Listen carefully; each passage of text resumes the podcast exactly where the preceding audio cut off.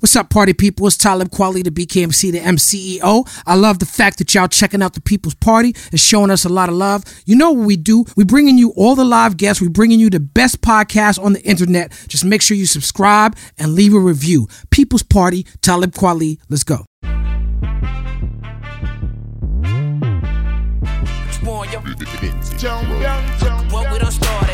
Look at what we done started. How you doing, ladies and gentlemen? It's Talib Kweli, the BKMC, the MCEO. Welcome to another wonderful, fantastic edition of the People's Party. I got over there dancing for some reason.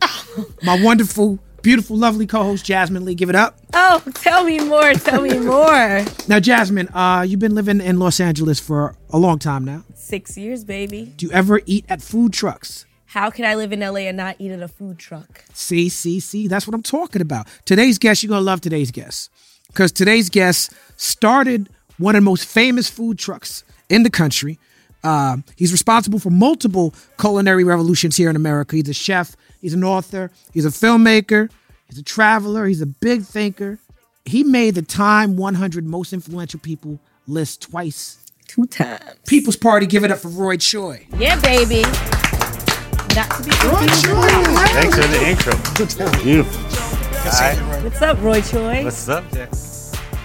Is that a fish smoking a cigar? It is. I think Oh, it's a wow. blunt. Yeah, it's my a fish smoking a blunt. my friend's. Uh, yeah, it's his new company, Real Bad Man. Oh, wow. Okay. We need some product placement. Oh no, Can we get some shirts? I would Oh, yeah, love a yeah. fish smoking a cigar. yeah, right on my boobs. A blunt. yeah, right on there. Um, so I want to start off by apologizing to you Okay. and also uh, apologizing to your whole crew, Adam and everybody, the softball crew, Oh yeah, why? because I went a little too hard when we was playing that softball game. Oh, we got we got that on uh, Adam's Instagram. so um, Adam Vitz from the Beastie Boys has a softball situation every Sunday What? Right. Here? here in LA. Yeah. Oh, you, it started in New It's York. on the east side. Yeah, they have a New York. I, I- we want to get to the point where LA can play New York. Okay, okay. be I didn't realize it's two different situations. Yeah, I think it's his friends in New York, Okay. and then it's his friends here in LA. I played with him in New York on the concrete. You know what I'm saying? Mm-hmm. Oh, you guys play on concrete We played out there? concrete. We played across the street from Hot 97. I used to play Little League, Okay. and that competitive uh, competitive spirit has not come out of me Yeah. And uh, sports in quite some time. Yeah. So when I was rounding third, I took You- the catcher out. That's what I did. Oh my God. I was rounding third, and It I was came like a Pete little. Rose. It I was- came a little Stop. too hard at the catcher. it was football. I got on my on my Pete Rose. I was gambling on the game, everything. I was I was just straight Pete Rose. Yeah. So tell Adam I said, my bad.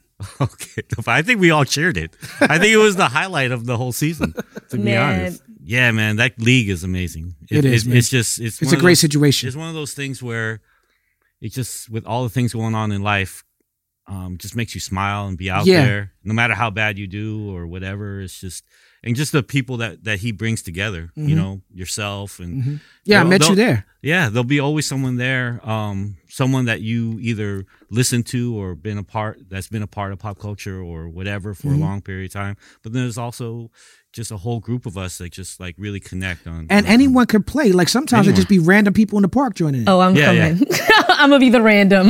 Yeah, you can show up anytime. It's on the east side, anytime. yeah, baby. It's dope. Um, you have a strong connection with hip hop. Yeah, I've been I've been around it for a long time. A lot of chefs do. Um, Yeah, Rappers love food lyrics, right? yeah, MF Doom had a whole food album, mm, food. Yeah, Um, Eminem was throwing up his mom's spaghetti, yep, which I always think is a funny lyric because he's so tough in Eight Mile, but also his mom's makes spaghetti for him. Um, Dead Prez, uh, you know, they they do they deal with all types of food justice, and they have like yeah. songs about eating healthy. Um, you know, um, Eat to Live. I did a song about that with Madlib. What's your favorite food related rap lyric? Oh man, I just did. Uh, I'm horrible at remembering exact stuff, but all the stuff you just mentioned for sure. But I think the Beastie Boys talked about food so much in, Yeah. in a funny way for sure. Yeah. Just to keep going on Adam a little bit, and I had the opportunity. I think we both did the book together, the podcast. Mm-hmm. Yeah, I their did- I did some voiceover. Mm-hmm. We did like a little zine inside. So what we did was we took their lyrics from their songs and made recipes out of them. Oh wow. So I think like for me, Cookie Puss was the first Beastie Boys yeah, track. Cookie Puss was the first track. food. That was their demo, right? their first track. Um, but I think for them, um, I, I think it's really with them that uh, Mm-hmm. for me the food really stood out as far as them just having fun with it, playing with it, mixing it into the rhymes, not really looking at it from from a deep reason or anything like that, but really just using the the food as wordplay, but also stuff that they were eating at that time. Mine was 50 Cent. I love you like a fat kid loves cake. Oh, I use it all the is, time. Yeah, classic. So speaking of music and chefs, Mm-hmm. so I'm actually a chef too. I went to culinary school and everything. You keep saying this. I know, and you still haven't come over for Oh, yeah, any you were food. talking about going on Chopped earlier, right? yes, you told me to go on Chopped Juniors, and I am because I'm 14. Okay. I was I wasn't saying because your age. I'm saying because you could beat you could beat all these little kids. Oh, okay. But okay, so I was wondering because I know I used to be a, um, a prep cook. That was like my first job, Okay. and so I always had my uh, hip hop playlist, things that would really get me in a mood to chop up some vegetables. Mm-hmm. Yeah. So, what is your playlist when you're prep cooking? It depends. I mean, um, as you know, in the kitchens, everyone just like family meal, everyone has to cook family meal on a different day, and then in the kitchen, everyone gets gets control of the music every different day. And so the great thing about hip hop and all kinds of music in the kitchen is like we're in there for like three, four to six hours prepping, and so we have the ability to just listen to albums all the way through. And uh, for me, it was always like a lot of West Coast stuff, you know, everything from Snoop to Dilated Peoples and um, and Freestyle Fellowship, J5, all that stuff. We just let that stuff play. And then um, a lot of older East Coast stuff for sure. Quality was an album that I played a lot in one of my first kitchens. Oh wow. For sure. Yeah, when I first became a chef that ran kitchens, we were playing a lot of a lot of Black Star, a lot a lot of quality. Um, we were playing uh, a lot of the Roots and um, you know, and then we go a lot a lot of De La's played in kitchens. Oh man, Yeah, De La Tribe, you know. so that's family. I think, yeah, that's family. I know Jarobi and, and yeah, shout Ali, out to yeah. Jarobi. Just got Yeah, married. shout out to Jarobi. congratulations. Yeah, Jarobi. congratulations for sure. Mhm. Um, but I would say Tribes played a lot in the kitchen for sure. Dead Right. Prez, uh, And Jarobi's like you know chef community. yeah, Yeah, because he left tribe to go to culinary to school. go to culinary school and yeah, cook. that's crazy. Yeah, his food's good. His Yeah, it food is. We did a pop up together, and uh, food was so tasty. He was doing a, a pop up, uh, not a pop up, but he was doing a Taco Tuesday residency in New York for a couple of years. Yeah, I think he's Taco doing it in Miami now. Is he? Yeah. Okay. Your truck, hmm Koji, Yeah, changed the game. Not just for food trucks, not just for cuisine, but for you. Um, I've heard you describe it or the energy creating it to like early Wu Tang demos. yeah. I mean, we we were we were a force, and uh, it was all by accident, Mhm. you know, and it was all by accident. It was all by the circumstances of life at that moment. Sounds like a beautiful mistake. Yeah, it really was. It was 2008. Um, I was a grown ass man by then. I had a career, and I lost everything. You know, and when you lose, when you lose stuff, or you get fired, or life goes a different direction when you're young, it's like fuck it. Who cares, right? And you you pick up and you go different ways. But when you got a family and you're a grown man and you lose everything and uh, the economy at the same time you lose everything the economy crashes around you uh, you wake up to realize that the banking system has lied to you and pulled the rug from under you. And uh, people are getting kicked out of their homes losing their jobs and there's nothing out there. The whole industry is uh, hiring. You- you're overqualified for everything because everything is being all the budgets are being cut down. And so i spent like three months looking for a job after i got laid off and Where'd you get laid off from? I got laid off from a restaurant in Century City called Rock Sugar. Okay. But I deserved Oh. that shit. I really did. Uh, Why? As, as I look back now in hindsight, I feel like it was a spiritual calling. Okay. To to A I little was boost. never I was never um an entrepreneur or or an artist Mm-hmm. before. I had as a kid and growing up, I had these creative visions, but Mm-hmm. I could never express them. I didn't have the I wasn't lucky enough like a lot of like yourself and a lot of other friends that I have that w- were able to find creative outlets very early. And um and being Asian, a lot of that stuff was suppressed as well. So I had to deal with it on a double level where one I couldn't find my nat- my form in the in the five elements of hip hop. You know, I couldn't, Right. I wasn't a great dancer. I wasn't great on the mic, anything like that. I wasn't great at drawing, but I was seeing the world in this weird way, but I couldn't tell anyone or, or show anyone. Hmm. So then my parents are like, show us. Well, if you can't show us, then you're gonna have to go study. Right, you know, right, right. you know that that's just bullshit. And so I dealt with all of that going on, and um, so in any case, I ended up just being a um, a chef. I worked Hmm. for a company, and you know th- those were my dreams, just to move up. I moved up to Hilton uh, Corporation. Um, Mm-hmm. I started running.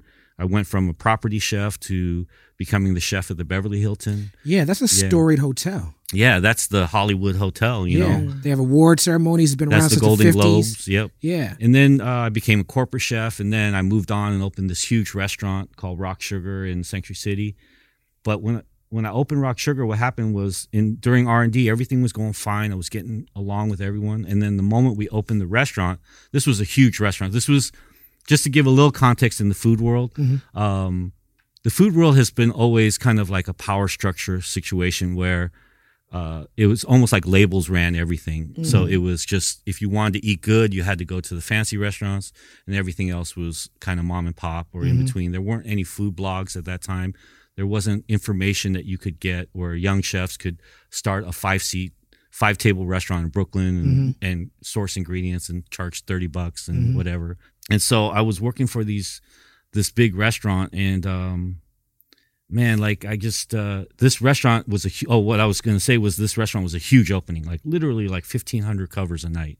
Um celebrities coming in all over. We're doing like prep um just in like shorthand terms we were doing like lexans lexans are huge t- containers the size of this table. We're doing lexans of prep like 10 of them of each thing um burning through everything the whole night and then having to start over the next day. Um, in most cases, I would have been able to orchestrate and organize all of those things. And you have a team of like 30 people that are relying on you. Mm-hmm. I became a deer in headlights. Like everything, almost like I had amnesia. I woke up and I couldn't remember almost everything that I was very proficient at. Like if you were to wake up and not know how to rhyme, it would, That's my worst nightmare. yeah, it happened to me. Yeah. Quali. Like I crazy. literally everything that came as fluid as water to me, i completely had amnesia, and my team was like, I could hear it. I could then I could start hear the rumblings in the background. Like, my team was like, "Yo, what's up with Chef Roy, man? You know, like, what's going on? We need him." And then then then it started escalating to the point where people were kind of like, I could see their hands coming in and taking over from me Oh, and all these things. And then one day I walked in, uh, they called me in, and uh, there was a manila envelope on the table, and I knew, you know, and there was a bunch of the corporate team there, and I just knew. But it, it, it never, I never had been fired like that before. I got fired when I was like younger in high school and stuff, but Mhm. um, I never, I was like a, I, I was like the star student for the last fifteen years. Yeah, you had, you the- were fully invested in this. fully invested in Yeah. this career in this craft in this in everything and it hit me hard and so um a lot of depression couldn't find a job and then my friend called me and we started selling tacos on the street it was literally to just survive Now you describe this Mhm. In the same way that an independent artist would describe their career. In Mm-hmm. fact, a lot of the terms you use, you talk about having this block like a writer's block. You talk Yeah. about it being run like labels versus a mom and pop. yeah I've, I've read that you consider Koji a band and A Frame your first solo album, yeah right? So can you what what's your other properties? Do you do you feel that same way? i do um i i the latest restaurant i opened to continue on that tip is uh, best friend in las vegas.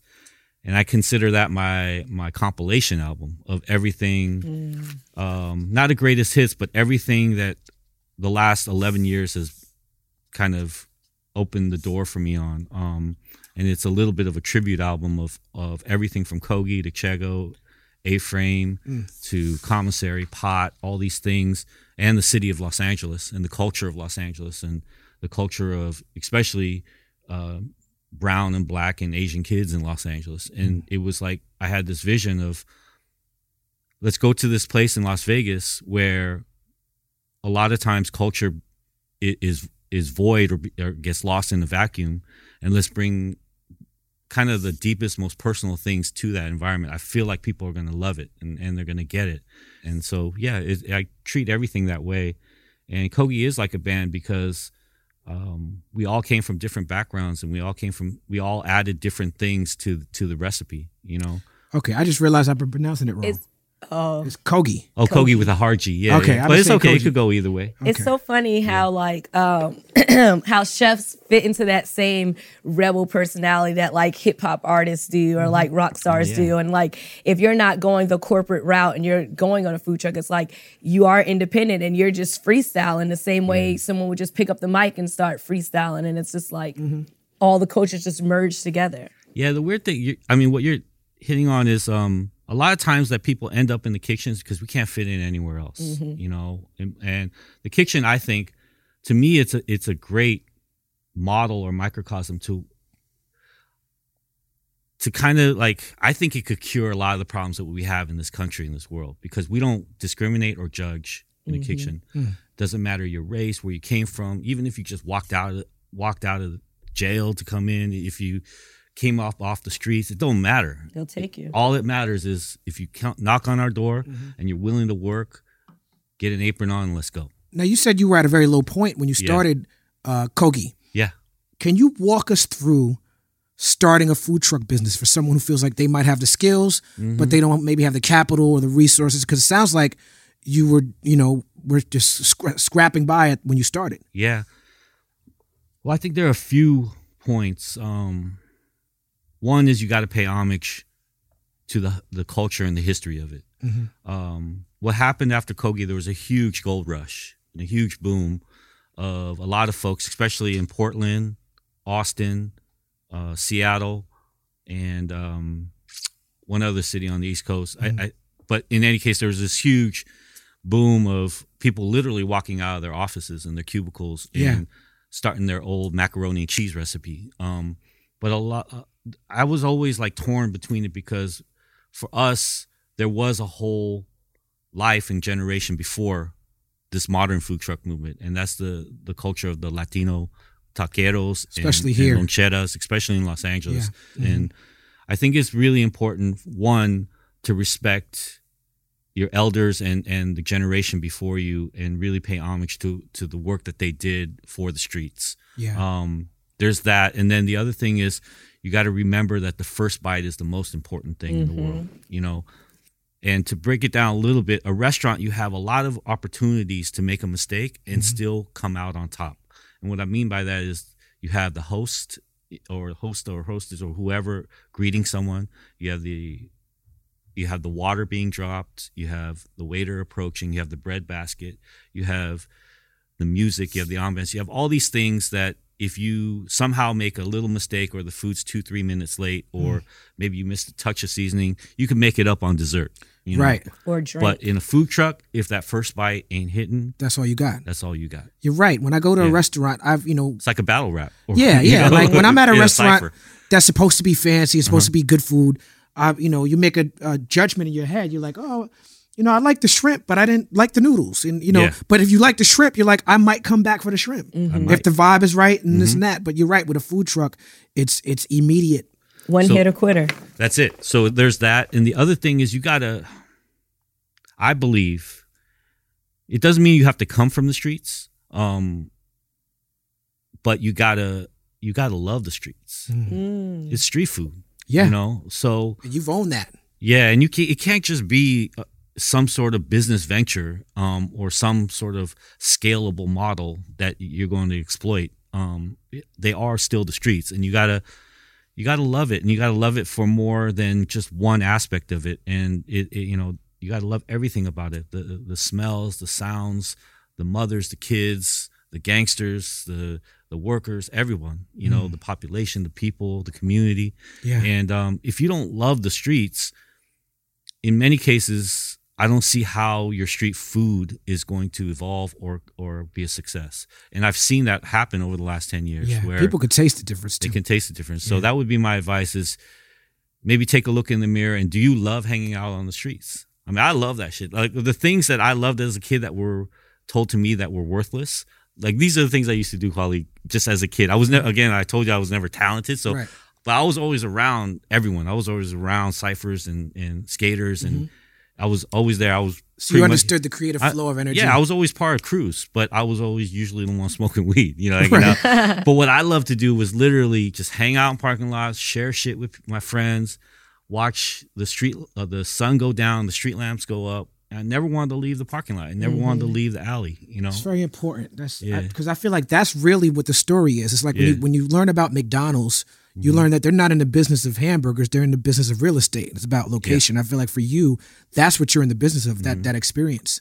It is, and those things that not only, I guess my my family, but also society told me were worthless. That couldn't be anything. That mm-hmm. those things are, you know, those those things aren't what are going to make you successful. Mm-hmm. Those are the cornerstones of Kogi. That's our philosophy. Hanging out in the parking lot, watching the sun go down, watching the street lamps go up, sharing with each other, uh, talking to each other, um, going out of your way to be considerate and kind to each other, and um, but still represent the streets. So, I think my advice would be if if you're at the point where everything's lining up, two things: give the food to your friends or people, and if the first bite doesn't doesn't make those people say "fuck," this shit is fucking crazy. Right. If it doesn't Right. make people say that, It's like the equivalent of, of rap. punchline. It literally that is make battle punchlines rap. go, Yeah. Ooh. It's literally battle rap. And then and then it's like so funny because like when you have a food truck, it's like you don't you can't have any distractions. When you have um when you have a hip hop show, you can have dancers, you Mm-hmm. can have light effects, you can have them pushing you up in the air. But when you're in the middle of a battle rap, it's like, what are your Mm-hmm. Rhymes? I don't care. And, and with the food truck, it's like, what does your food taste like? Because you don't have any music, Mm-hmm. you don't have any servers, you don't have any drinks. Feed me, um, satisfied. Right, and if you do it right, fifteen hundred people gonna line up in the street. Oh Yeah, yeah, that's how it because word of mouth is is, Yeah. is the truth. yeah. we, you never saw that. You you were never in a Kogi line in 09 no, I wasn't. I, I remember Yeah. hearing about it, but I wasn't part of the phenomenon. It was crazy, man. It's, I can only imagine it was like Washington Square Park, you know, in the early days, or or anything, any movement. You Right. know, it was it was a, it was a love movement for sure. That's interesting that you compared it to Washington Square Park. Um, somebody just brought up to me that uh, they were watching Netflix, the Hip Hop Evolution thing, Yeah. and, I, and it, when watching myself in that Oh, park, you're on that. it reminded me. I was like, I didn't have a deal then. Yeah, The, the time they did talking about how myself and Jean Grae and Supernatural and Yasiin Bey and all these people Mm-hmm. Yeah. that we held this influence in the hip hop space without being in the industry. yeah. You know, And that's Um, how Kogi was the first yeah. two years.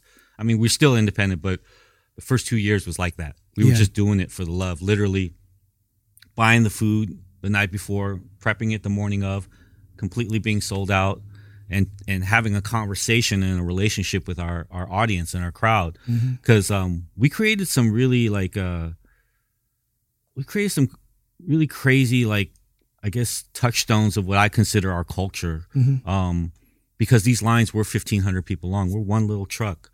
And um, the lines, they took like three, four hours. Mm-hmm. And we only had, you know, there's only a finite amount of food that this truck can hold. And there's this amount of people. And so we used to go out, I, I used to go out and go on, on top of the truck and, or walk the line. And this is where I started to develop, I guess, my, my confidence and my personality. is this when you became Poppy? This is when I became Poppy. Poppy. Yeah, where I became Pop. Yeah, Poppy of the streets. That Yeah. you know, it, it wasn't from a sexual standpoint. It was it, was from like a fatherly fatherly standpoint. Because Yeah, I, yeah. I really went to these stops and talked to everyone and said, "Listen, you know," and I made agreements with everyone. Like, listen, you see our truck, you see this line, and you know we only have this amount of food. So I know you want to order ten burritos, you know, and I know you want to have five quesadillas and twelve tacos, but that means that only half of us will eat. So if all of us eat, that means here are the limits. Hmm. So you've And been talking agreed to that. communion the Yeah. whole time. Like Yeah. you've been talking about being together with people, getting sitting at a table or sitting somewhere eating, breaking bread and and, Mm-hmm. Yeah. Mm-hmm. and, and and and feeding each other, right? But also when you get to the point of success, it's not about capitalism of like how many more dollars I can make, but it's about how are we going to feed everybody. Yeah. That's far more interesting than making money. It is. That's that's life. You know, um, money is this thing that has possessed us. It's a piece of paper that I mean, it's important. It, it creates motivation, but it shouldn't be the. I, I guess for me, because I'm a chef, I look at things in in the realm of a recipe. Mm-hmm. You know, and money is just one ingredient in a recipe of life. Absolutely. But for That's some a beautiful reason, way to look at it. yeah, for some reason we've made it the only thing. You know that that means or matters to Mm-hmm. Right. to, we to judge something. people who are not Yeah. chasing it. Yeah. And you shouldn't because if you stop chasing money, it's gonna come. Everyone has to eat regardless. Yeah. There's uh that's a big problem. I don't know if we're going to get into that topic, but um there's We so can many get into peop- whatever you wanna get There's into. so many people that that need food and need nourishment and um, are eating the wrong things. And the thing, the, the, the illusion that a lot of people don't understand is that there is not, there's plenty of food to feed people in this world. Absolutely. There's too much food. Right. We throw it out. We throw it out, but it's just the distribution of it and, and the division of it that doesn't allow us to see ourselves as humans that this basic fundamental right again going back to the money is something that that we restrict ourselves from allowing to share with people because in some way it feels as if if we allow everyone to eat well that somehow you you who are maybe in a position that is a little more fortunate lose something. And um, this whole kind of binary idea point of if you if if everyone gets something that means you lose something and Yeah. and, and that that It's not a pie. it's not a pie To make another food reference. yeah So is, is that why you decided to start LocoL? I don't know if it was one specific point that drove me to starting LocoL. Um, it, it, it was it was a partnership with a with a really amazing chef named Daniel Patterson. And Oh, it's my cousin. is that your cousin? No, it's just my last name. Sorry. Oh, is it? Could be. It could be. Um, I have a relationship with the community of Watts, uh, Mm-hmm. specifically the Jordan Downs uh, housing community. Very famous 103rd housing Grape community, Street. yeah. Yeah, Anzac. Um, that's my family. Very And- symbolic of of Los Angeles hoods. Yeah. Yeah. I mean, the Grape Street is Yeah. the biggest, you Yeah. know, and so weirdly, I've I, I've I'm not a gang member, but Mm-hmm. I've been I've been accepted into the community, you know, Mm-hmm. and um, I don't know. I come from an era where it was more about being a part of a crew than it was about your race, you Mhm. know, and Yeah, yeah. so um, I think people it's just followed me my whole life. Like I can hang with anybody, Right. You know, and so Um, I went on tour with Styles P, uh-huh. who has uh he, he's he's like the healthy gangster yeah. at this point, Oh, yeah, and he he's started that juice thing, right? yeah he opened Yeah. up some juice bars, Uh-huh. but he's been very instrumental in teaching uh, people in hip hop about food deserts. Yeah, Can you break that because uh, essentially Watts where you opened up was a food desert, right? it is. Can you break down what a food desert is? Well, I mean, a food desert is where there are no grocery stores, Mm-hmm. fresh produce, or healthy food items um, that are accessible within a certain mile radius, and especially at affordable price points. Mm-hmm. But if you really break it down even further, it's if you take all of the things that we take for granted, even this cup of coffee right here, Mm-hmm. right? Even um, even this beautiful clear glass of water right Mm-hmm. here, you know, those are food deserts because Mm. the water is not clear. There is no Starbucks. There is no coffee shop. There's no Wi-Fi. There's no place for someone who has an idea to plug into a Wi-Fi to be able to maybe explore and spend some time in their mind and explore uh, that creative journey in that process. Um, Mm-hmm. And then the also thi- the food is, is is is just terrible. We had Van Lathan on who Yeah. uh, went from being obese to just working out, but he talks about his diet and how he was programmed as a kid to eat certain very bad things. Yeah, and especially here on the West Coast, at least on the East Coast, you, you all have food deserts too, but you have a lot of Caribbean communities mm-hmm. that, Yeah. that you know within within the neighborhoods that Yeah. that that don't come from America. So Right. even Ital without mon- cooking. yeah, even without money, you're still cooking with fruits and vegetables Yeah. and rice and you know. When I was here a teenager, I was food. I would I would mostly eat at mm-hmm. Caribbean restaurants when I started learning about mm-hmm. food. Every corner. Uh, Every corner. it's crazy because I mean, food. That's another. That's another way to control and to keep people Yeah. poor because it's like if you're not giving them access to fresh Mm-hmm. fruits and vegetables then they're going to eat what's around them and so what they're going to get obese or they're going to die early or and they're going to keep teaching their kids like this is what you're supposed to eat so that's why something like LocoL is so important Yeah. So I, you know, I don't know if it is. I'm, I'm not smart enough to know if it is a conspiracy or Oh, who's it is. controlling it. You know, obviously, I I believe that it is, You know, but um, Right. but the The thing evidence is, certainly the points in that direction. Definitely points in that direction. And it's not even a conspiracy because it's right there in our faces. right we right there in know our faces. If you do the research, Yeah. if you look, you can see the information. But, Yeah. but please, yeah, continue. No, but the food is it, it it is corrosive, processed, preservative based, chemical lab food, right? And so that food, in combination with tobacco and alcohol, are the three components that really infiltrate a lot of our communities that become what is defined as a food desert. So Oh, yeah. if you can't get fresh produce if you are being infiltrated by preservatives and processed food. Um, and the only thing that you're able to eat or access or afford are foods that are filled with sodiums and sugars.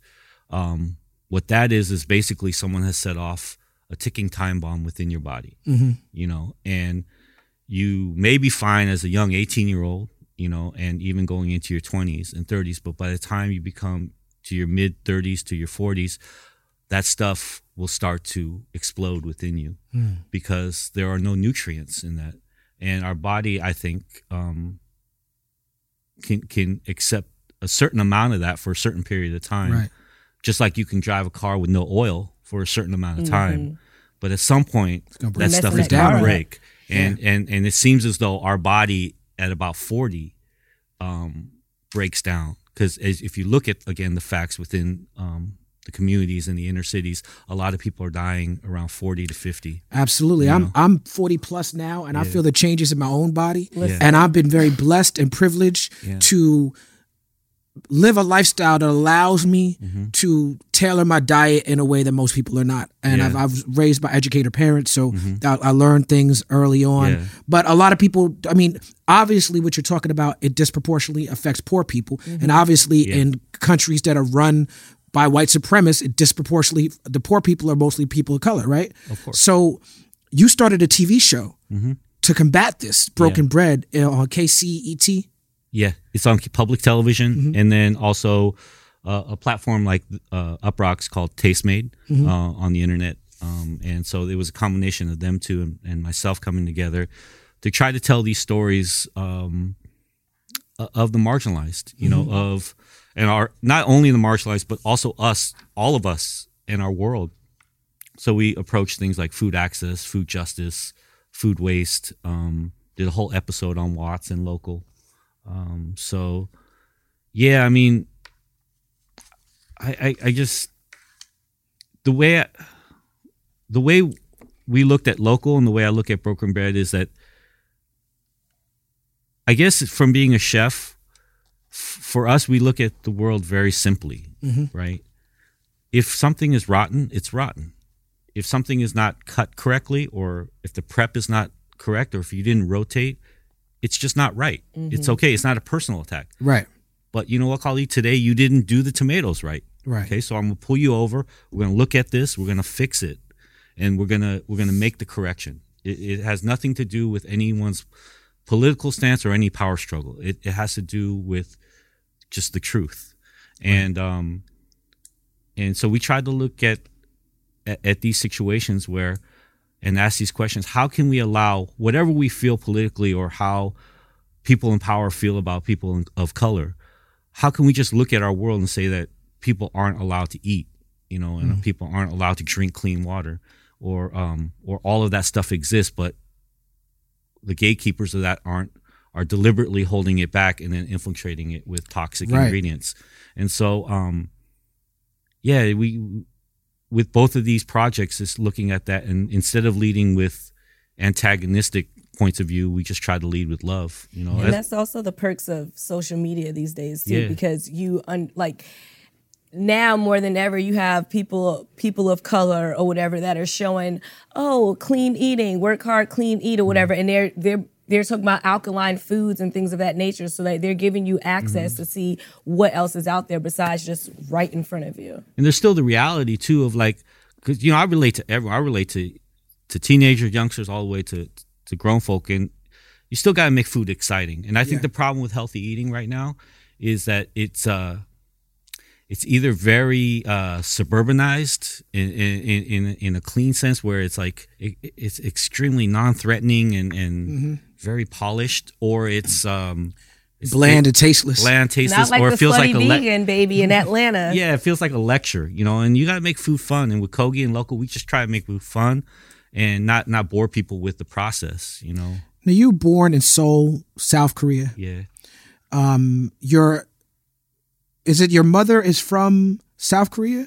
North Korea. My mom's from North Korea, but it was all one Korea.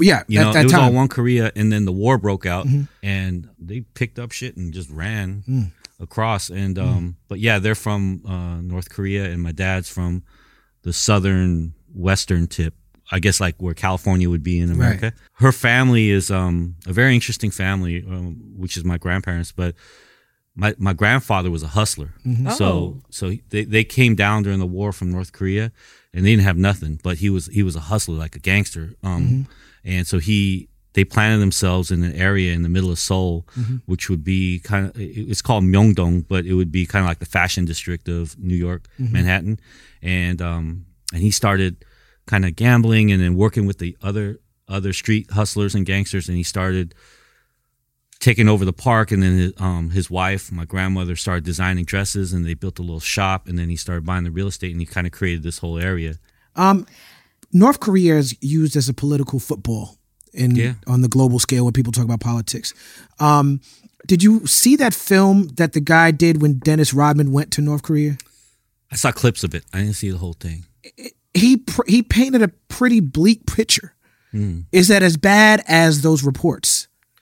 I've never been um but see for me i look at north korea in a different way because it's just 60 years or 70 years or so one generation where these people are our cousins and our uncles Yeah, that's why? I'm asking because I, I, Yeah. I imagine that that makes for some very interesting family dinners.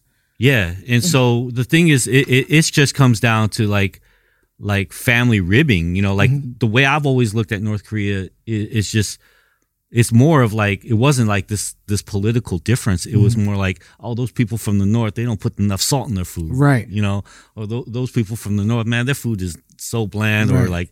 She she talked like a country person, you know, Why and stuff like food that. always Yeah, better? stu- stuff like that, versus it being like th- they're evil communist people that are going to bomb the world, you mm-hmm. know, and um, and so yeah, it's been different. It's the same way for me as we were talking about earlier with street food. A lot of people when Kogi came out, you know, I've always represented the streets, and a lot of people were coming at street food like it was dirty. Um, it was made from immigrants. Uh, they were calling it roach coaches, you know. Coach, yeah. And so that's a political stance. Mm-hmm. But for me, it's like let me show you the beauty of street food. Let me show you what we're really about. Mm-hmm. And um, these are this is the food that I grew up on. These are the these are the aunties and the tias and the and the uncles that I that that when I was walking around LA that I that that were kind to me, you know. And Right. so Mm-hmm. Now you said tias and, and and you do like Korean and Mexican seems to go together very well. Yeah, I read some. The spices. I heard some stupid like Illuminati fact or whatever like. Long time ago, when the coun- the the world was together, Pangea. Yeah, Pangea, that Mexico and Korea were touching. This is some I mean, stupid that makes shit that I sense. heard I a long can see time that, ago. though. so when it's separated, like that's why came somewhere deep We are inside all our the Asiatic, black, Yeah. African, Latino. I like uh, Korea. Yeah. I lived in Koreatown when I first moved here. So uh, I want to talk to you about Anthony Bourdain. Uh, Yeah. He was a model for a lot of people on like food TV, and he was just like a white dude that got it right. So like, what what do you miss about Anthony Bourdain in the food conversation? Oh man, we both knew him, man. Yeah, Yeah, I. I I did his show the last um no reservations he did in Brooklyn. Yeah. And I got to know him. The only time we hung out was that day. Yeah. But I read Kitchen Confidential, which that changed my life when it came to food and changed, it came to looking at chefs. I didn't realize how much went into being a chef until I read Kitchen Confidential. Yeah. But when I read it, I realized that we were working at uh, the Supper Club in New York at the same time. So I was probably eating his food. Oh, Um, it was a fantastic experience with him on the so show. you were performing and he was cooking. I was I was uh, handing out flyers for the party promoters who were pro- Funkmaster Flex was D- was the uh, Yeah, DJ yeah. at that club. Nice. He was he was DJ. I mean he was cooking. yeah, But then you know what I what was great was after I did his show, we stayed in touch. Yeah. So I could hit him. I would be in in Italy, like, in Rome. I'd be like, where can I go to eat? Because answers emails real quick. Yeah, right? yeah, uh, Beto and Mary. Yeah. Check that. I went there and um, I don't eat beef or pork, and that's that's all they served there. you know what I'm saying? Which I know was his. That was his shit. You know what I'm saying? Yeah. But yeah, I want to hear about you know what she was asking you about. yeah, yeah, for sure. Um, my relationship with Tony Anthony Bourdain was it, it was kind of like a relationship I had with the homies on the street, right? So I already knew he's an extremely well read, witty, um, verbally proficient human being. You know, like the way he looked at the world, and um, I wasn't interested in getting into philosophical arguments or discussions with him.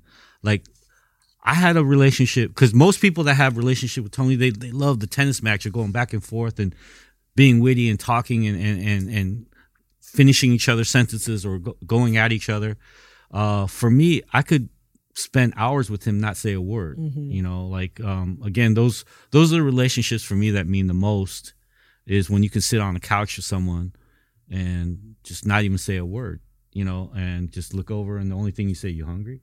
And then you get up and you go eat. And that's kind of the relationship I had with Tony. Is uh, he pu- he he published my book. Um, L.A. Son. LA Son. We had a, a great relationship all throughout. The first time I met him was I did his show, The Layover, and um, but from the moment we met, we we just it, it was like I met an old friend, and um, we just kind of I don't know. We had like a silent relationship. It was weird. Like one of those friends you'd go over and then take a nap. Yeah. take a nap. Yeah, just take a nap and then, you know, um, one of those relationships where you never have to explain yourself to each other, you know. We like the same foods, we like the same things. Um uh, and we'd all, we'd be very honest with each other about stuff right out of the gate. Like uh in 2012 I made um, an adjustment to my eating habits because um, what happened was that was the anniversary of the LA riots and a lot of people were there was a I just had this, this weird reaction to the internet where everyone was saying the city is doing so well right now, and um, and for me, I was seeing so many hungry people on the street, and a lot of kids with no opportunities, and I was like, "What do you fuck you mean this city's doing good right now?" Right. And They um, didn't see your perspective. yeah, and so I decided to change my diet and eat more vegetables um, because I because I, I felt like I was doing everything I possibly could with the freedom that I had to try to redirect what was happening out here. Right. And I was hitting brick walls every time. So I was like, you know what? Maybe if I change my diet, it'll just at least for one second of the day, it'll allow me to think of maybe something I would have never thought about. And then um and it became this huge viral thing. It was like weird, like when I decided to say that I was going to eat more vegetables and fruits, like people freaked the fuck out. They're like, "What are you vegan now? you vegetarian? You're not eating meat anymore? What's going on?" And then Tony wrote me and he's like, "Listen, you know, I totally respect your point of view, but you got to understand that there are cultures around the world where meat is a privilege and it's, and Yeah. it's a cultural right, a passage." And I just want you to consider that. And um, He definitely and liked he meat would just lot. throw me stuff like that. yeah, he yeah. would throw me stuff was like he was that. like a meat pork. advocate. yeah. Speaking to LA riots, Mm-hmm. growing up in New York, there's a, a slight, slightly contentious commu- uh, community relationship with Asian people in Black communities, particularly Koreans. Uh, I remember watching "Do the Right Thing." Yeah. "Do the Right Thing" comes out in 1989. And you have the the, the, the fa- famous scene where everyone's talking shit about each other race. Yeah. And um, the Korean guy is talking about the Jewish guy. Yeah. He's like, "You egg cream drinking," and you know what I'm saying. and then the, the the situation happens with bugging out, where there's a riot in the streets because uh, Sal, the cop, choke bug choke bugging out out, and they go to the Korean store and they're like, "You next," right? But then one of the characters like, "Nah, he's one of us." Yeah. And the Korean guy in that scene is going, "I'm black. I'm black." now that was that was impactful for me. That was like Spike Lee dealing with intersectionality early, Yeah. right? Now growing up in LA, it was a lot more contentious. Yeah. We had our issues in New York, but LA, it the issues, the, the Korean black issues became national news. You had Latasha Harlins get shot. Ice Cube makes Black Korea. This all around the time of the LA riots. You're growing up in this. You're coming of age in this, right? You're and you're not just growing up in it as someone who's Korean, but you're growing up in it as someone who's fully invested in the hip hop community. As you said, you became a member of that com- of those those communities. Um, how was it for you navigating through that? So for me, um, again, like we just you just said, like I always looked at the world as being a part of a crew or being a part of a friendship, and so it's not that I ever saw myself as black or not Korean or as Korean and not and or as Mexican. I just saw as my of myself as from Los Angeles Right. you know and so during that time it was a very difficult time because i, I want to put on record though that a lot of that stuff although it was real the latasha harlan situation um which was not a good situation No, it was not. for anybody and and for you know, anybody uh, menace to society. yeah did sort of like a fictionalize Yeah. of where that how something like that could even start. but beyond those certain specific moments, I would say 80% of the relationship between the Korean merchants and the black community in Los Angeles was a good relationship. Mm-hmm. There's always there was always a Mr. Park in the neighborhood or Yeah. a Mrs. Kim, you know, mm-hmm. or or a Mrs. Lee in the neighborhood. You go to Grape Street, there's a Miss Lee that ran the liquor store right in front of the projects for mm-hmm. 20 years. Uh, everyone who's from 55 years old down to about 24 years old right now all grew up with Miss Lee. But that is part of the contention because people look at it like, well, how come Miss Lee could come to this neighborhood Yeah. and have a a twenty year old mm-hmm. thriving business Yeah. where where everybody else who looks like me is destitute? And I mm-hmm. totally um I totally understand that perspective too. And that's why when the riots happened, it was really tough for me personally because mm-hmm. I was I was torn between these two kind of like cultures of my life, you know. Um, one was not more important than the other. Me being Korean was not more important than me being from Los Angeles, and it was tough, man. I uh, because I I it was tough because I knew friends that were looting and that were mad, and I was hanging out with them, and they and I was I was there with them, and then I was also in Koreatown protecting Koreatown, and then I also was to get by at that time. I was r- writing for a, a local publication. They used to pay fifty bucks an article, and that was the best money I could make at that time. so they had me go out and cover a couple stories in liquor stores that were being protested, and um, and it was it was tough because I had to like I, I don't know it was weird like when I when I went to these liquor stores in South Central on one end when I was parking and walking through nobody gave me shit because I don't know if it was the way Mm-hmm. you know the aura that I give or just you know where I come from like people, you like, probably "Yo, carried yourself in a certain Okay, way. yeah, what up, what up, what up? You know, I hear you, and I, I would talk to them, listen to their side, and I go in the liquor store, and there's this old Korean man that was just so fucking stubborn, and um, and they were they were boycotting the store, but he's like, I'm not gonna leave here. You got to burn this shit down before you take me out. And um, I understood where he come from, but I didn't agree with him, you know. And so it was a very complex moment in my life where I had to confront these things of I don't I I understand this elder from my community and I understand probably what his children go through and Mm-hmm. I know he wasn't here originally to exploit anything. He came to the Right, he's, country he's with an nothing. immigrant. He's making a buck. Yeah. this is like this is what America's it's really supposed the to media represent. that starts up all of this all of drama that, between yeah. everybody and it's like if we all just start thinking for ourselves Yep. then it's like you don't you don't get bred to hate somebody you don't come out when you mm. just go and you're in a community it's very easy for blacks mexicans and koreans to all Yeah. just join together because we have similar cultures It's not when just easy; it. it's necessary. Oh, yeah. for us to, to roll together because power in numbers is not just a cliche phrase. Yeah. Like we're fighting a system that works against all of us, and we Oh, talk yeah. about this on our show a lot. About you know there is it, America is still the world is still a caste system, right?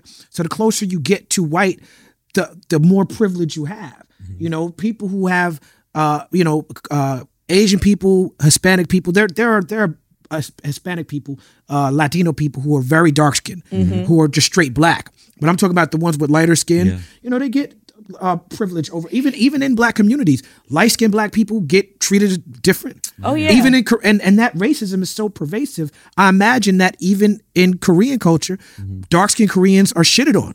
It's all Yeah. culture. You know what I'm Yeah, saying? yeah. That's why people That's try white to bleach their skin. It's it's That's it- the- that's and it's co- crazy that we allow them to be that big when it's so. If we put all of us together, we're we're gonna outnumber them. So it's like crazy that they they let the hate that is taught to just like get that big.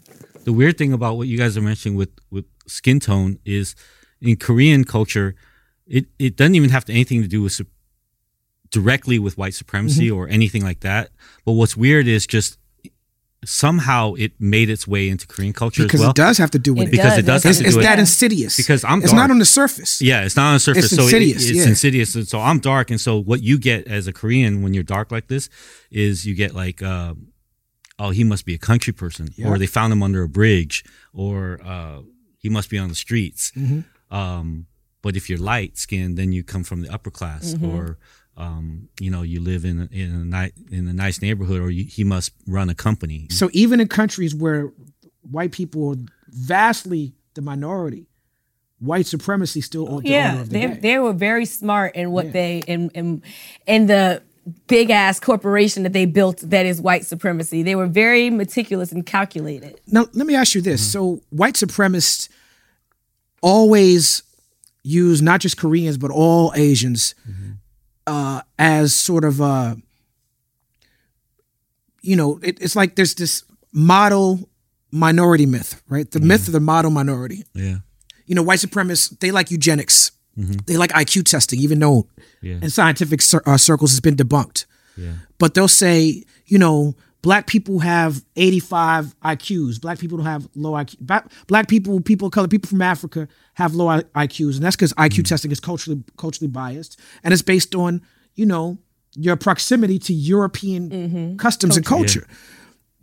You'll call them out on it. You say you're being racist, and they'll be like, "No, I'm not. I'm not racist because Asian people have the highest IQs." And then they say, "Well, I'm attracted to Asian women," and so they they use Asian people as a way, and they weaponize Asian people against black people. Yeah. Do you see that happening? For sure, Mm-hmm. they've created two polar opposites. You know, uh, the scheme is, and um, and I don't agree with that either because it, Asian people aren't born smarter. You know, Mm-hmm.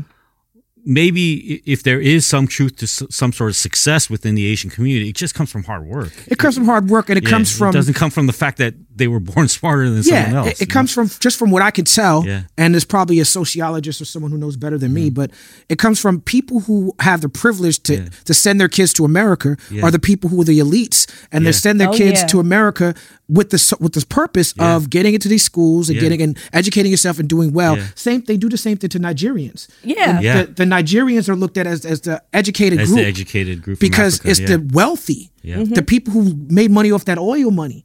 You know what I'm Mm-hmm. saying? People who made money off of white supremacy. They could be black as dark as night, but they still made money off of taking exploiting black people, and they send their kids here. Yeah. You know, and, and I'm I'm generalizing a little bit. I try not to generalize I, at I'm all. going with the you know. generalization.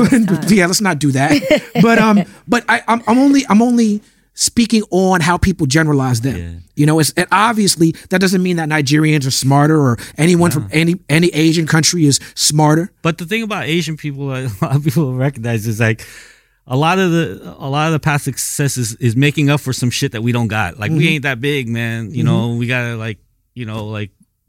We- We're kind of smaller folk, you know. Like we got we got to compensate for The some other shit. We got to work syndrome. harder, you Right. know. Like we ain't that athletic, man, and like we, you know, like fucking. Y'all can dance now, though. We, can, we can dance now, but Yo, like, Koreans with the breakdance, with the b-boy shit. Yo, Um, we not fucking with y'all on the b-boy shit. American Have you ever Express seen that shit just doesn't come naturally. The shit they, they're they're work. working like twenty four hours Have you ever a day. seen the b-boy scene in Korea? It's crazy. They Forget about I love watching the Korean because they do the fighting and stuff, and that's like dancing. Yeah. But we're talking a lot of woke shit right now, and that's Uh-huh. like what you want to do with the for the broken bread. But the um, show that you have on Netflix, The Chef, has gotten so much more love than that. How Yeah. did that make you feel? Were you a little bit frustrated, or Oh no, not at all. But it, it the chef show is something I had never experienced. Um, Did it come out of the movie? came out of the movie with John Right. Favreau. John yeah. Favreau is one of my favorite creatives Yeah. working. Uh, John's amazing. That's a great, a great guy. His his his, his career path, his acting path, his his, his Mm-hmm. writing, his directing, everything. And so, what I reading about you, I didn't re- understand that he really dove into the chef world when he made that. Yeah. movie. So if you get to know John, what you'll get to know is that he doesn't half step on anything. Mm-hmm. So uh, whether it, it's when he, you know, through Iron Man and really Mm-hmm. getting into the storyline and and under and being a, a fan and nerd himself on on the comic world Mm-hmm. and and um, the VR or the the animation and the Mm-hmm. technology and the VR and all the yeah, it's, And- it's amazing what he's done film wise. yeah, and so with cooking, it um originally my job when we met was just kind of like to be like a consulting coach in a sense. Like if he was going to do a boxing movie, I was going to show him a few moves, right? Um, I was just going to show him, but we connected right away, and um, and he really cared about this stuff, and he he applied himself, and um, he's he's very very very uh, I don't even know what the word good at great at his the dexterity in his hands. Like he he would go from chopping, not knowing a chop to being proficient. It was like like a like fast forwarding a movie. He would go in the time in about a minute, I would see it transform in front of my eyes. And so he picked up on everything extremely quickly. And then and then because he got better at some stuff, it sparked his curiosity, and it never ended. So then the movie ended, and um, we were like two kids at summer camp Aw. that like spent every single day together, every single day. Did we minute. just become best friends? yeah, we became best friends, everything, pen pals, all that, and then it ended, and we didn't know what to do. Aw. You know, and so for the next year, we started thinking of things of like. How do we get back to that thing again? How do we get back to that moment where we can spend as much time together as we can, you know, can and be with each other? So uh, it ended up being this show, uh, the Chef Show. So to your question, I'm not disappointed in the ratings or the or the viewership between Broken Bread or um, the Chef Show. The Chef Show is has been an incredible moment in my life. You know, um, I've been an independent kind of artist, underground, self funded for the last eleven years, and I'm a I'm a I'm a local. I'm recognized locally, but you know, not pretty much not beyond that. You know, and but the Chef Show over the last five months that it's been out has I mean, I've gone from maybe, you know, thousands of people knowing me to millions, tens of millions of people knowing me now. And that's a big jump. It's a Yeah, beautiful it thing. is. I was watching it. Um, you talked about smoking weed, and you know, smoke a weed is something I enjoy as well. I Okay. do not still smoke, smoke? any of the I do smoke. Okay, Yes. great. Um, but you've also spoken in the past about addictions, Yeah. and you've had some serious addictions. Serious ones. Uh, crack cocaine. yeah. and- well, crack wasn't really an, a, a, a huge, it was an addiction for one week. oh, okay. What? But I go, I go, I go in and then I get out. Okay. but And- gambling, and gambling was, too. gambling was a long one. Oh, you mean Yeah. a week at a time, not no, just one one, week, week, one week. total. No, it was one week in New York. That's it. So just He had a quickly crack on the track on A the crack one was you're gonna appreciate this. This was 1991 New York, Mm-hmm. 1991. I met a girl. I I, I So went out. I took I, I hitchhiked and took the bus and took Mm-hmm. the train out to New York, and uh, or ac- actually to um, Providence, Rhode Island, and, and she was at school there. Um, showed up her, at her door. Uh, didn't announce anything. Shit was creepy. I know. I'm sorry. I'm It's sorry. to all the- romantic all the if y'all were I thought it together. was romantic. It's romantic If in the y'all were context of together- a romance comedy. Yeah. Oh, And then- Romantic Okay, comedy, you can do creepy shit like that. Knock, knock, knock. Open the door and just fucking. I saw Wedding The- Crashers fa- the other day. He Owen Wilson's character was creepy as fuck. Yeah. They're always creepy But keep the going. movies. So that I was Owen Wilson. I, I face dropped. Wait, was she having sex with someone? No, no, but it didn't Oh. work out, and I was devastated because I was in love, and um, Oh. and it just set me off. I was young; it set me off on a spiral. So I went down to New York and I checked into. I didn't have any money on me, really. You don't need I, I had for like three hundred. I had like three hundred bucks on me, but but check this out. Like I, I checked into the YMCA in Times Square. It was seven bucks a night. You get a little room, and this was during this was pre Giuliani, Right. so it was a lot of shit going on everywhere. Um, Yeah, I got arrested for a lot of that stuff. Back Yeah. Doing crack too? No, not doing crack, Oh. but a lot of Giuliani quality of life type things. Oh, Keep going. gosh. And then I got, I was outside just hanging out smoking, and then um, I got I got swindled by a hustler for like my last three hundred bucks. It was a weird thing, and then um, I was a Classic very New York story. yeah classic New York story. I was I was vulnerable. Mm-hmm. Motherfucker sniffed that out from 3 blocks away. I was I was In LA, they call that a mark. yeah. I was a mark in that moment. I'm, I've never really been a mark, Right. but in that moment I was a mark. You were out of your element. yeah, I was out of my element. I understand what it means Yeah. to be a mark. You know? Oh, man, Mark That one day. And then this other dude came and said, "Man, that motherfucker got you." And um, and he's like, "Come up to my room, man. I'm I got some shit to get your mind off it." And he had a crack pipe, and then we smoked it, and we were out. And then for the next seven days, I hung out with this dude. Um. And we and he and he taught me a little bit about New York, like in that moment. Mm-hmm. Like we were pretty much on the west side, right there on whatever it is, Ninth Avenue, and all that, where all the drugs were being, all the Mm-hmm. Yeah. drugs were. And he's like, never give up your fucking lane and when you walk in the street. So he- we would walk and just and never give up your shoulder. So Because then you the That's, bitch. that's where, hey, I'm walking here. yeah, cuff. well, and, and just like you know, and we would just bust through people. Yeah, man, baby. Just like just keep going, dude, and like you never give up your Wow. shoulder. And um, and then we would just like score shit, and so like went down. This sounds spiral. like what's that movie with with Robert Redford and Midnight Cowboy? Yeah, it was like I don't That's know, but it it should be a movie for was like sure. that. I That's would watch Hoffman, it. Rat- Ratso. Yeah, You met like that. Ratso. Yeah, Ratso. I met Ratso, and I went down the spiral. I would and watch then this. I woke up and then I and there was this like just like like midnight Cowboy, there's this like smudged mirror and I saw myself. I'm like, what the fuck am I doing? What, what am I, Wow. what am I doing? And then got up. Um, I had a, a relative in New Jersey, uh, called her up. They picked me up at Penn Station, and I just kind of like, um, uh, they gave me money to go back home, and then we paid them back, and that was it. But that was a week of crack. Now, wow, that's that you- awesome. That, that is an awesome story. Oh, that was my week of crack. but you said you said in an interview once that you don't feel like you will ever completely give up your addictions. Now you just you said that was Yeah. only one week, but you're talking more about the gambling. Well, gambling was a was a much longer uh, addiction. It, it actually destroyed my life, you know, Wow. and that actually led me to cooking, and then cooking saved my life. So, um, uh, I started gambling very simply, like most people do. You know, uh, you're young, you win a few hands, you feel like you're on top of the world.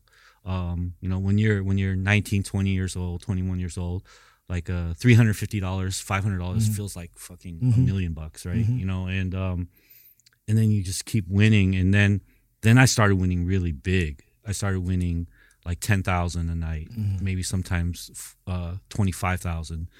Um, then I had a, a shoe boxes filled with hundreds of thousands of dollars, Damn. and then I started playing some really really uh, high level games.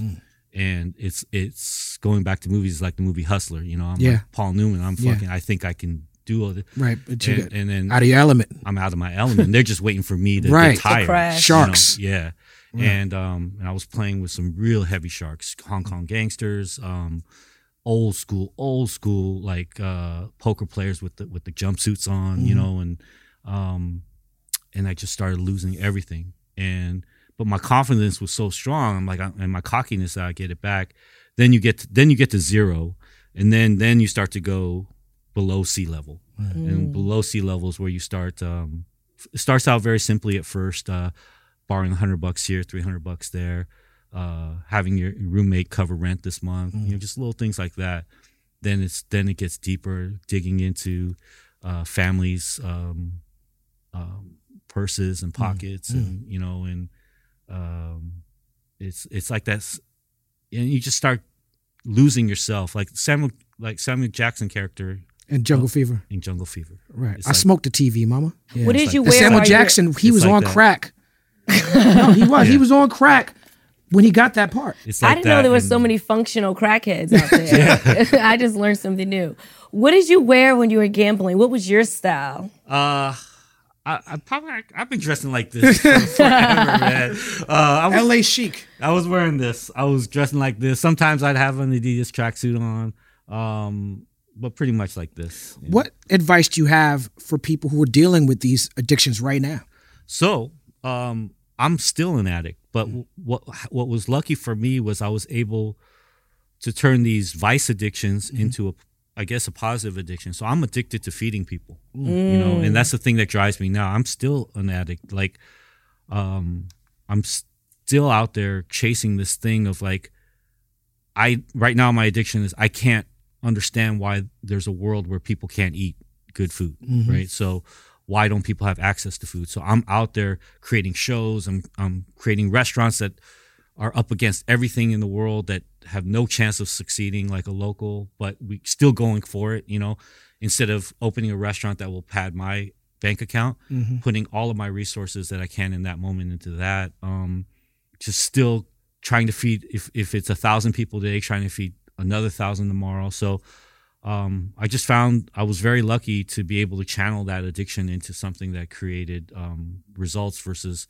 destroying my myself and my relationships. Um, I don't know. I, I don't think once you become an addict, I don't think you can you can ever stop it.